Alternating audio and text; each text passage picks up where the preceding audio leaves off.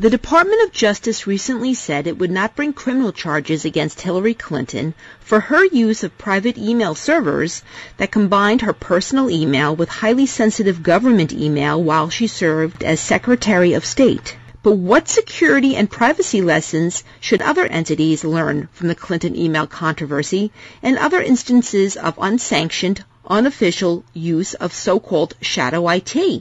I'm Marianne Kolbasek-McGee, Executive Editor of Information Security Media Group. Today I'm speaking with Mac McMillan, CEO of security consulting firm Synergistek. Mac is also a former Information Security Director in the Department of Defense. Mac will be speaking to us about his security advice for organizations dealing with shadow IT situations.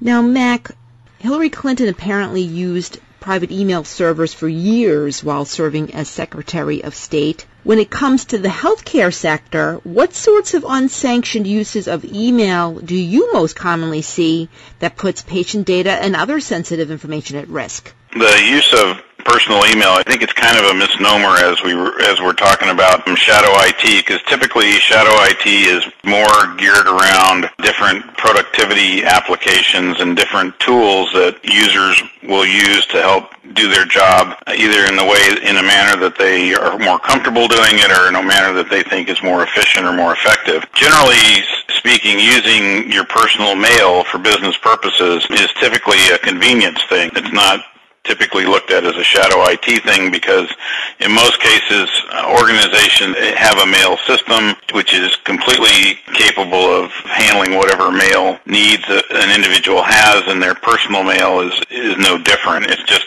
a matter of wanting to use their personal mail as opposed to wanting to use their corporate mail. But it is a kind of shadow IT in the sense that it is another application that somebody could be using out there. But this is pretty common, Marianne. You look at any of the estimates that I've seen, and it ranges anywhere from 20 to 35% of the applications that organizations find in their environments can be these shadow IT or these shadow applications that users have enabled or are using for one business purpose or another. What's interesting, though, is that in most cases they're not doing it because they're trying to get around something or beat something or whatever, although that could be the case. But most often given reason for why they turn to another application that's part of the shadow IT world is they're trying to get their job done. They're literally just trying to get their job done and trying to find a better, more efficient, more effective way of doing it. So when it comes to the healthcare sector, what sorts of other shadow IT or unsanctioned uses of IT do you usually come across that present security concerns beyond email?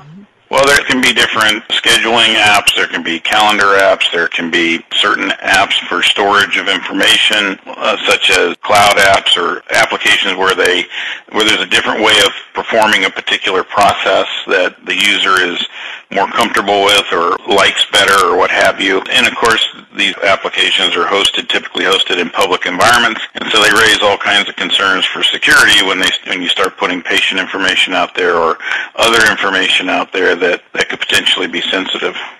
Now, you mentioned that often shadow IT is used for convenience or productivity reasons. How often do you think shadow IT is used with malicious intent? There's nothing out there, Marianne, that tells us how often individuals actually use it for malicious intent, but we certainly know that some might. It typically, when it is malicious intent, it's when they're trying to hide something that they're doing from the organization. So, like for instance, when you started this conversation talking about Mrs. Clinton using her personal mail, one of the ways that you can get around having the organization know who you're talking to or what you're talking about is by using your personal mail as opposed to your corporate mail, because it's outside the system and they don't have access to it. So if you're trying to disguise or hide or have conversations, so to speak, that are unofficial, then perhaps you would use a personal mail for that purpose.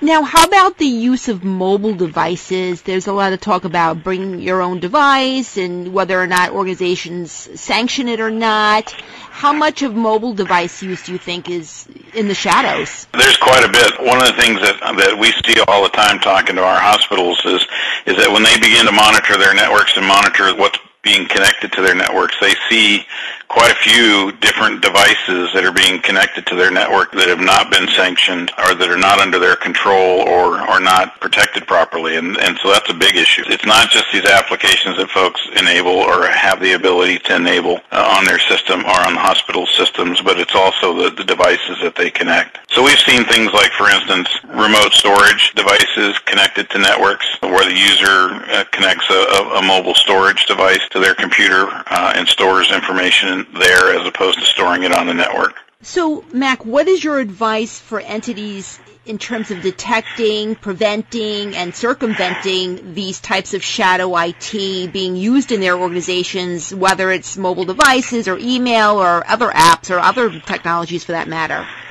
My first advice is that you need to expect it. You know, I think this is another one of those cases of the proverbial cow's already out of the barn. Shutting the barn doors now isn't going to stop it. So I think, first of all, you need to do multiple things, but I think you need to find a balance between giving your staff the flexibility to be innovative and to use different tools that may make them more productive, may make them more efficient, may actually produce a better product, but at the same time providing you with the level of control that you need to ensure that you don't get sideways with a compliance requirement or a SOX requirement perhaps in terms of financial information or protecting patient information from a proprietary or a privacy perspective. So the first thing is establish a set of policies. Make sure that it's clear what your policy is with respect to software as a service, with respect to infrastructure as a service, with respect to mobile devices connecting to your environment, so that and communicate that to your staff so that they actually understand what your policy is with respect to these things. The second thing is you need to also, at the same time you're doing that, because you need to create this balance, you need to make sure that you're paying attention to security. So you do need to deploy, for instance, advanced malware detection solutions, etc., to help protect your environment so that if somebody does download something, it doesn't end up affecting the network adversely because it had some malware content associated with it that you didn't have a system to detect. I think you need to think about setting up a secure way or a secure manner for folks to do this. In other words, if you want to let people use these different tools and these different productivity suites, etc., then perhaps set up a secure way for users to access these different SaaS tools in an environment where it doesn't put the rest of the network at risk. So maybe perhaps you create a part of your network that permits this to happen in a way for them to log into that in a secure manner so that it doesn't necessarily create a risk for the rest of the environment. You need to make sure that you're also employing other mitigating controls like solutions that restrict certain functionality on certain applications or enable encryption or force encryption before files can be stored on some certain storage or in certain applications or in certain storage solutions, etc. So these, most of these apps, Marianne, themselves are not necessarily the problem. The problem is how they're implemented. The problem is how they're controlled. The problem is how the user uses them. But if there were ways that the user could acquire these applications in a safe manner, have them set up properly and use them in a smart fashion, then they're just like any other app. They're typically a productivity tool. You need to deploy data loss prevention also to monitor traffic and stop leakage. So if you're going to allow this more flexible environment where you're going to allow people to use these different software as service applications, etc., or services, then you want to monitor your data a little bit more closely so that they don't put sensitive information or PHI out there in these applications, so that you have something that's monitoring your traffic and monitoring especially your outbound traffic and making sure that you don't have sensitive information going places that you don't want it to go. And you need to monitor your network for connections. This is one of those things where we oftentimes we permit way too much local admin use. We permit way too much openness with respect to ports and USB drives, etc. And we're not monitoring actively what's being connected to our network. We need to do a better job of that, so that when these devices get connected that are not authorized or that are new, that there's some kind of a message sent to IT that says, there's a new device over there in the emergency department that we don't recognize. You know, what do you want me to do with it? So that they can go over and have a conversation with the user and ask, you know, what's going on here? What is this device? Why is it connected? Why do you need this? It may be that it's very legitimate. And if it's legitimate, then that's where the flexibility comes in your program and saying, okay, that's fine, but let's find a way for you to use this thing safely, and let's find a way for you to use it in a secure manner. Or it may be that it's really not necessary. There's an app, they already have applications available to them that will do whatever the function is that this thing does, and there's no reason for it to be there, and it's maybe something that's not as secure or as safe as what you already have, and you say, you know what, this is one that we're not going to allow, and then you remove it from the network. But this balance that you have to strike has to be protected by controls and monitoring and good policy and then communication with the users. Do you get the sense that there were any red flags in the Clinton email situation that got missed that other entities should be on the lookout for in situations like this? No, I don't, because, and again, I don't know all of the specifics of the Clinton email situation, but if she was literally using a private email server to communicate, there's virtually no way for the organization to know that. So, for instance, if I had personal email and I wanted to communicate through my personal email with someone, you know, my company would not have access to my personal email and would not be able to see that going on. So it's not like there's something there that necessarily the company could do to defend against that. Now, if the company allows personal email from its environment, then it can use DLP to monitor the traffic that's going through that personal email, and it could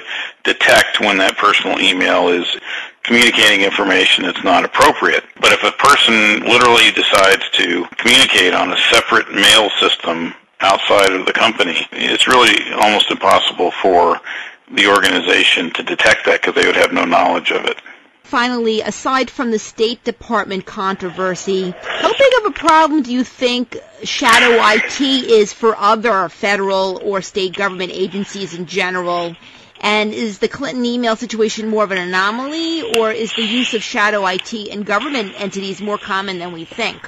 I think the crux of it is that it's prevalent everywhere. You have to understand the nature of shadow IT, and that is that shadow IT is not a phenomena that's just associated with somebody trying to do the wrong thing. Shadow IT, as I said at the beginning, is most often associated with people who are just trying to get the job done, or trying to get it done more efficiently or more effectively or in a way that to them makes more sense. And so it's very prevalent. It's prevalent, I think, in all sectors of IT, whether it's the private sector or the public sector and the government. I think certain organizations probably have better control over their environments and better control of it. I know certainly within the Department of Defense, for instance, where I worked, and in the intelligence community, you know, because of the level of security on their systems and the level of control and monitoring that they have in their environment, I think it would be very difficult for shadow IT to go undetected for any period of time. But in other environments where it's not quite as sophisticated in terms of security because the level of risk is not as high or more open, you're going to see more shadow IT. You know, you go to organizations where they are very creative or developmental, for instance, and shadow IT is going to be even more of an issue than, say, organizations that are much more structured and controlled in what they're doing. But shadow IT is what it is. It's people wanting to find new ways to do things, to be innovative, to use new tools. It's curiosity, it's efficiency, it's convenience. It's a lot of different things, and it's something that's part of who we are today. I mean, you look at the younger generations in particular. These folks have a device connected to their hand at birth, right? And they're used to downloading countless apps and programs on their phones, on their pads, you name it, and using those things. And so they're very comfortable in that. And so when they go to work and they bring that with them. And I think organizations have to recognize that, you know, this is not something that's going to go away. You're going to have to create, you're going to have to find a way to embrace this innovative use of new programs and software and technology, etc., but in a way that's safe and secure. And I think the way to do that is, first and foremost, is work with your users, educate them, communicate with them often, give them an avenue for using these things that permits them to bring that innovation to the workplace, but at the same time with an understanding that, oh, we still have to be responsible in what we're doing. And, oh, by the way, we're going to be monitoring the network, and we're going to be looking for rogue connections or new software that we don't recognize. And when we find it, we're going to have a conversation with you. Thanks, Mac. I've been speaking to Mac McMillan. I'm Marianne Kolbasek-McGee of Information Security Media Group. Thanks for listening.